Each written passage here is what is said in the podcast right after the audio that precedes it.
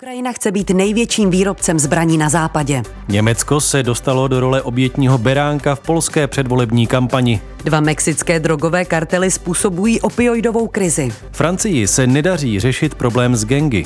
Čelí západní demokracie internetové noční můře? Taková jsou témata následujícího pořadu. Dnešní výběr z komentářů, analýz a reportáží zahraničních médií pro vás připravila Alžběta Jurčová. Od mikrofonu vás vítají Pavlína Nečásková a Jan Bumba. Svět ve dvaceti minutách.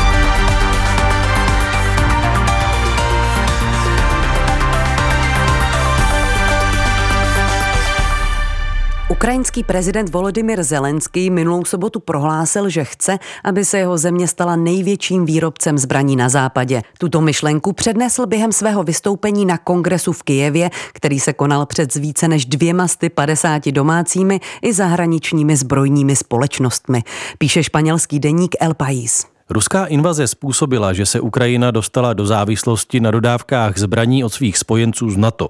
Soukromý sektor v zemi ale zároveň zahájil rychlý technologický vývoj s cílem poskytnout nové zbraně ukrajinským jednotkám, a to zejména bezpilotní letouny. Vláda v Kyjevě chce těchto zkušeností využít k položení základů nezbytných k tomu, aby se země v budoucnu stala vojenskou velmocí. Jsem rád, že mohu přivítat ty, kteří jsou připraveni společně s Ukrajinou a na Ukrajině budovat arzenál svobodného světa. Silný a moderní arzenál, proti kterému nemá žádný agresor šanci.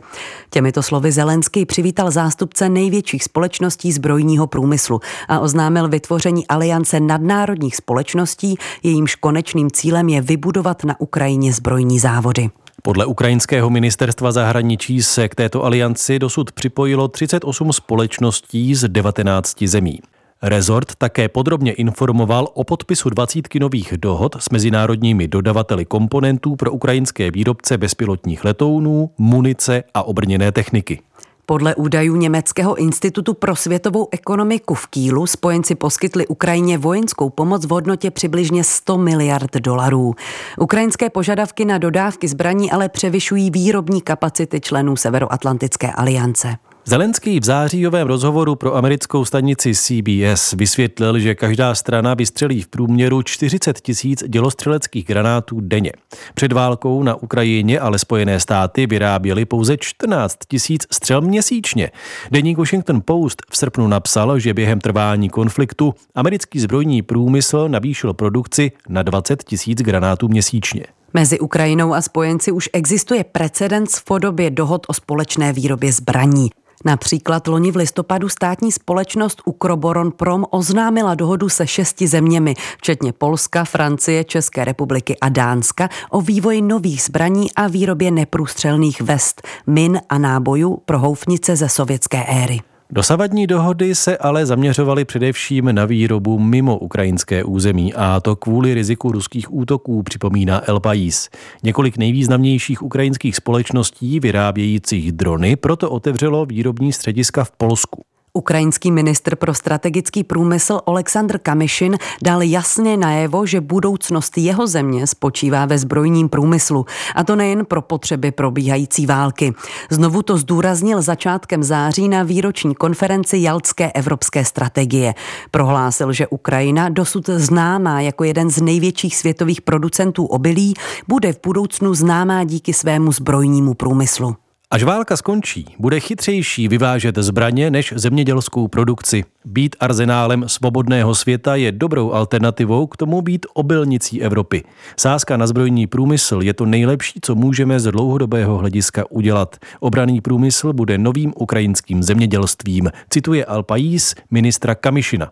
Podle generálního tajemníka NATO Jance Stoltenberga je výhodou Ukrajiny na její cestě stát se vojenskou velmocí to, že od výroby dronů po odminování postupuje rychlostí světla.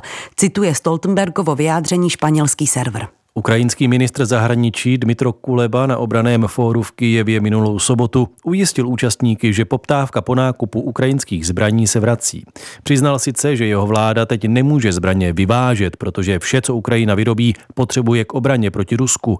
Zároveň ale poznamenal, že některé africké vlády už projevily zájem o nákup ukrajinských zbraní a jejich výrobu ve svých zemích. Jeho slova jsou současně varováním pro Moskvu, neboť naznačují, že Kreml není jediný vlivným geopolitickým aktérem, schopným dosáhnout strategického vlivu v Africe, uzavírá El País.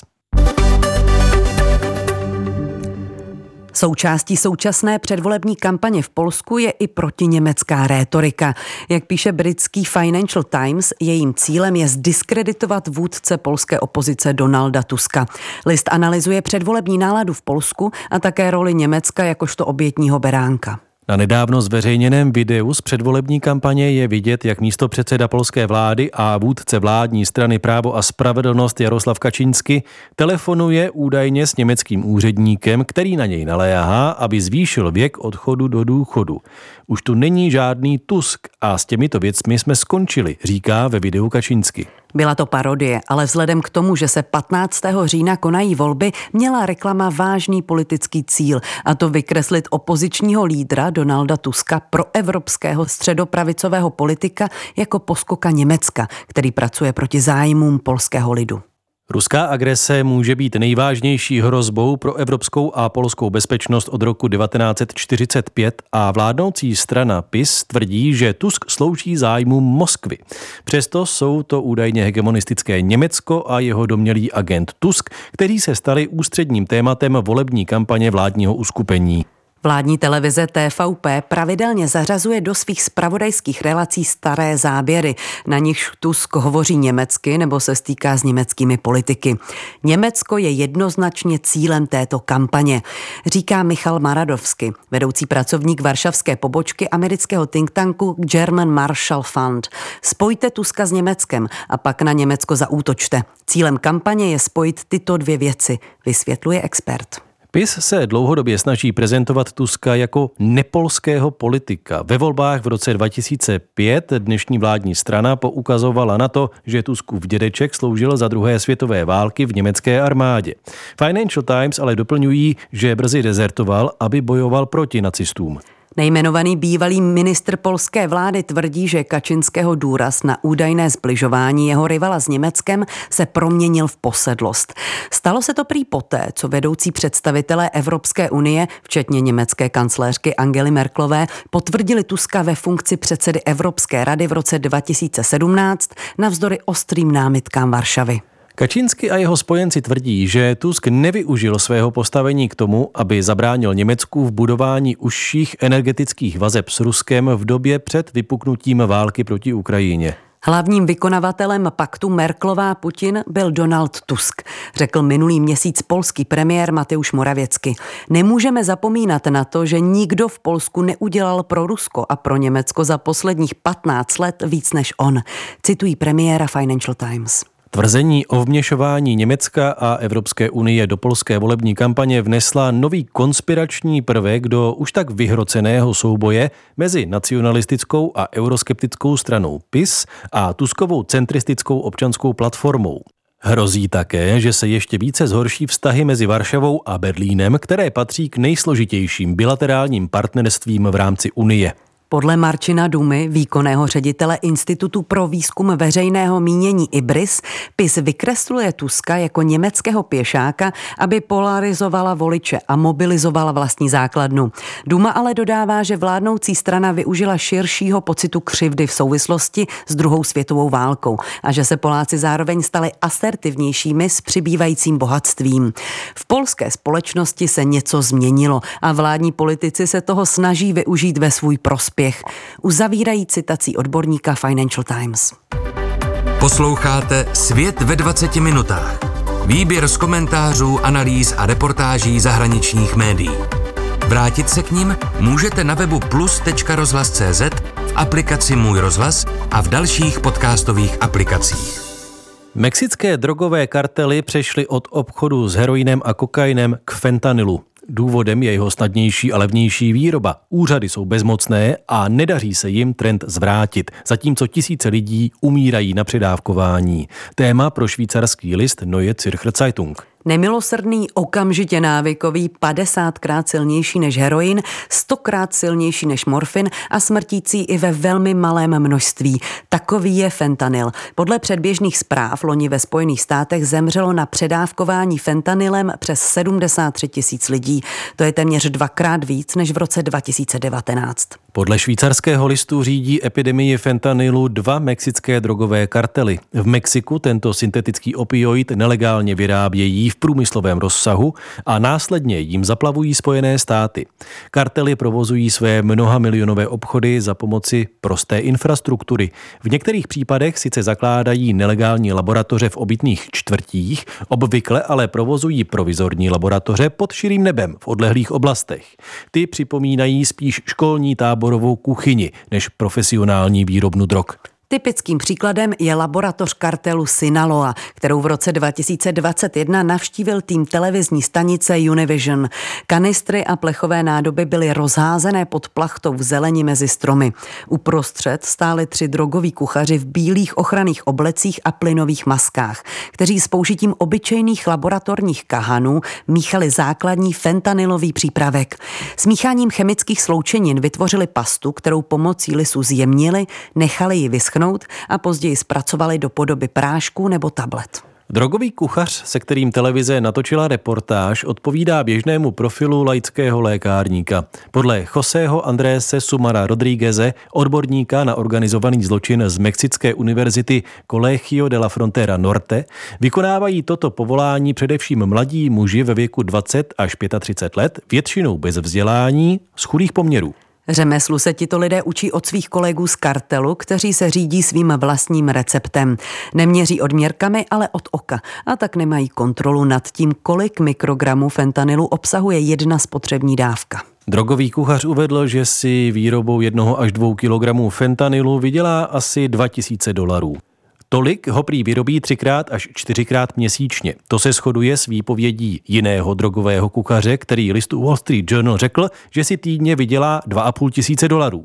Výdělek to je dobrý, protože výroba fentanylu je nebezpečná. Při výrobě dochází ke smrtelným nehodám nebo otravám chemikáliemi a existuje také riziko, že vás dopadne policie. Fentanyloví kuchaři jsou na výplatní pásce kartelu Sinaloa a Jalisco Nueva Generación.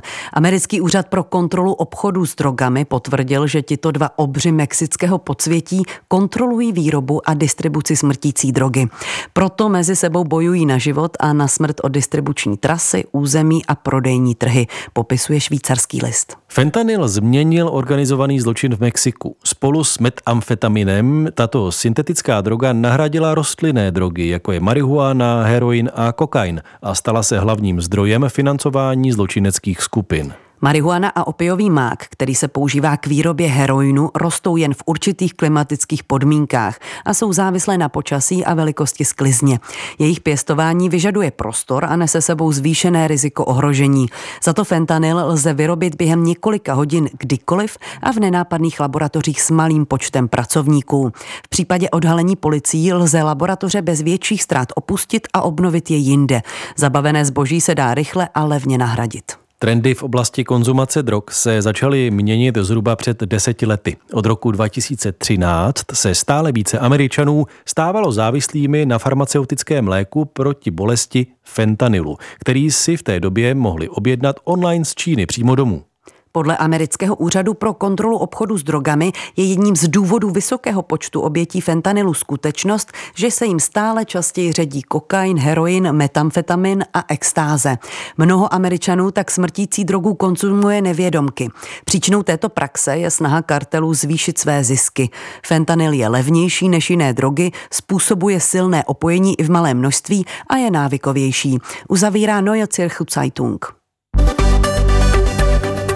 Francouzský prezident Emmanuel Macron slibuje návrat státu do severních čtvrtí Marseille. Některé části města jsou známé přítomností gangů. Absence státních struktur v těchto lokalitách je teď předmětem žaloby. Podrobnosti přináší zpravodajský server Euronews. V třináctém obvodu Marseille jde učitelka směrem ke střední škole, kde vyučuje zeměpis. Krátce se zastaví a ukáže dolů na silnici. Když tu byl Macron na návštěvě, šel právě tam. Říká a dívá se na jinou školu poblíž. Obrátí oči, zavrtí hlavou a rozhlédne se po studentech. Oni vědí, že je to jen politika. Všichni to vědí, cituje server učitelku. V posledních týdnech se ve Francii rozmohlo násilí gangů. Koncem září byli před lékárnou ve čtvrtém pařížském obvodě zabiti dva muži. Krátce po prázdninách zbloudilá kulka zabila dvacetčtyřletou studentku, když se ve svém pokoji učila na zkoušku. Koncem srpna byl v Nîmes při střelbě spojené s drogovými gangy zabit teprve desetiletý chlapec. Macron slibuje, že se stát vrátí do severních čtvrtí Marseille. Odborníci ale tvrdí, že z tohoto prohlášení ve skutečnosti vyplývá, že tam teď není. Jedna hromadná žaloba pracuje na tom, aby se věc dostala k soudu. Případ má na starosti právník Mathieu Croazet. Oslovil ho Amin Kesachi, šéf neziskové organizace Conscience, která podporuje mladé lidi v severních čtvrtích Marseille a po celé Francii. Kesachi se ptal, zda by mohly existovat právní důvody pro to, aby stát nesl větší odpovědnost za násilí. Vzpomínám si, že před deseti lety došlo na ostrově Reunion k případu, kdy francouzský stát neučinil dost proto, aby zabránil útokům žraloků. Byla tehdy podána žaloba ve zvláštním řízení zvané refere liberte, což je typ řízení, které vyžaduje splnění dvou podmínek. Odpovídá Croazet na Kesačiho otázku. Musí jít o krizovou událost a musí dojít k porušení lidských práv. Na základě toho jsme podali první žalobu, doplňuje právník. Aby se případ dostal k soudu, musí projít prvním filtrem, kdy soudce zjistí, zda jsou tyto dvě podmínky splněny. V případě Marseille první dva pokusy neprošly a teď se pracuje na třetím. Základním argumentem je, že stát porušuje právo na bezpečnost. Bez bezpečnosti nemůžete jako lidská bytost využívat žádné ze svých práv, například právo na soukromí ve svém domě, právo přicházet a odcházet, pohybovat se, právo na klidný život, cituje právníka server Euronews. Dalším argumentem je to, že přítomnost násilí porušuje právo na zdravý život ve zdravém prostředí, jak ho definuje Charta životního prostředí, která je součástí francouzské ústavy. Podle právníka je zřejmé, že lidé na zasažených sídlištích jsou vystaveni násilí, což může vyvolat řadu zdravotních problémů, protože žijí ve stresujících podmínkách. Ačkoliv to u soudu možná nebude předmětem žaloby, Croazet se odvolává také na porušení zásady rovnosti. Ta je jedním z pilířů francouzského národního hesla Liberté, égalité, fraternité, tedy svoboda, rovnost a bratrství. Posledních třicet let politici říkají, že se stát musí takzvaně vrátit do státního bydlení pro nízkopříjmové obyvatele. Když říkáte, že stát opustil lidi žijící v sociálním bydlení, znamená to, že s nimi není zacházeno stejně, protože tam stát není, domnívá se advokát. Shromažďování údajů o rase, náboženství a etnickém původu je ve Francii nezákonné. Existují ale statistiky založené na příjmech. Lidé v sociálním bydlení mají nízký příjem a jsou v podstatě diskriminováni, dodává Croazet. Stát je opustil, to je objektivní fakt, cituje závěrem právníka server Euronews. Od Polska přes Washington až po předměstí Londýna hrozí, že volební strategie v digitálním světě negativně ovlivní politickou scénu. Zpravodajský server Politico si klade otázku, jak internet proměňuje volební kampaně a jaké důsledky to může mít pro západní demokracii. V roce dva tisíce dvacet čtyři se poprvé v historii budou konat důležité volby ve Spojených státech, Velké Británii a Evropské unii ve stejném kalendářním roce. Očekává se, že celostátní volby se uskuteční i v desítkách dalších zemí, včetně Indie a možná i Ukrajiny. Podle serveru Politico může toto klíčové volební období změnit podobu vedení západního světa. Ještě nikdy předtím nebyla integrita demokracie v takovém ohrožení, a to zejména kvůli proměně politických kampaní v uplynulých letech. Změnily se ve válku vedenou z velké části online. Sociální média jsou ze své podstaty silou, která polarizuje diskuzi. Ruský prezident Vladimír Putin je ze své podstaty agresor, který chce šířením lží na západě zmařit volby. A západní politici zase ze své podstaty nemohou odolat tomu, aby využívali osobní údaje k cílení na klíčové voliče v místech volebních střetů. Facebook, YouTube a TikTok nespůsobily stranické rozepře, které se nyní denně odehrávají na displejích chytrých telefonů. Tito giganti sociálních médií médií se ale staly jakýmsi kolbištěm, z něhož mohou vzejít sociální nepokoje. Příkladem může být vpád do amerického Kapitolu z šestého ledna dva tisíce dvacet jedna nebo letošní útoky na instituce v povolební Brazílii. V některých částech Evropy, například v Polsku, se koordinované ruské vměšování už teď snaží narušit volební klání, které můžou mít dalekosáhlé důsledky. Ale i ve vyspělých demokraciích, jako je Velká Británie, si zavedené mainstreamové strany v honbě za mocí plně osvojily stínové digitální taktiky, které se pomocí reklam na Facebooku zaměřují na malé skupiny voličů. Některé z těchto rysů digitální politiky představují přímou hrozbu pro volební proces. Jiné zase mohou podnítit cynismus vůči demokracii jako takové, varuje Politico. Neliberální populismus se šíří po celém světě, říká Elí Fanková, ředitelka výzkumu technologií a demokracie ve washingtonské neziskové organizaci Freedom House, která prosazuje demokratické hodnoty. Sociální média nejsou hlavní příčinou polarizace, ale prohlubují ji, doplňuje Jennifer McCoyová, profesorka na Georgia State University. Vymyslela termín zhoubná polarizace, aby popsala, jak jsou světonázory lidí neoddělitelně spjaty s jejich kmenovými politickými hodnotami. McCoyová řadí Spojené státy pro jejich hluboké vnitřní rozpory na úroveň Indie a Brazílie. Podobně smýšlející uživatelé v uzavřených digitálních diskuzích posilují své vlastní názory a zároveň démonizují nepřítomné oponenty. Je to trend poháněný složitými algoritmy sociálních médií, které z části silně propagují nenávistný obsah. Společnost Meta tvrdí, že se tento problém snaží řešit. Omezila prý roli, kterou hraje angažovanost při určování toho, jak výrazně se politický obsah objevuje v kanálech jednotlivých uživatelů. Koktejl polarizace na sociálních médiích, ruského vněšování a agresivního zacílení kampaní na voliče bude podle všeho hrát určující roli v západních volbách v příštím roce. Tyto rysy digitální politiky by se mohly ukázat ještě toxičtější pro demokracie mimo Evropu a Severní Ameriku. Aby toho nebylo málo, velké sociální platformy omezují své týmy sledující volby s cílem snížit náklady v důsledku klesajících příjmů z reklamy. S tím, jak se politika stále více přesouvá na internet, je v sázce integrita toho, jakým způsobem bude velká část světa spravována, uzavírá server Politico. Svět ve dvaceti minutách.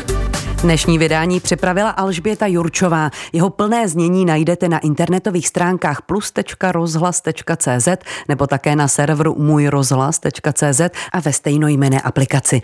Příjemný poslech dalších pořadů Českého rozhlasu Plus přejí Jan Bumba a Pavlína Nečásková.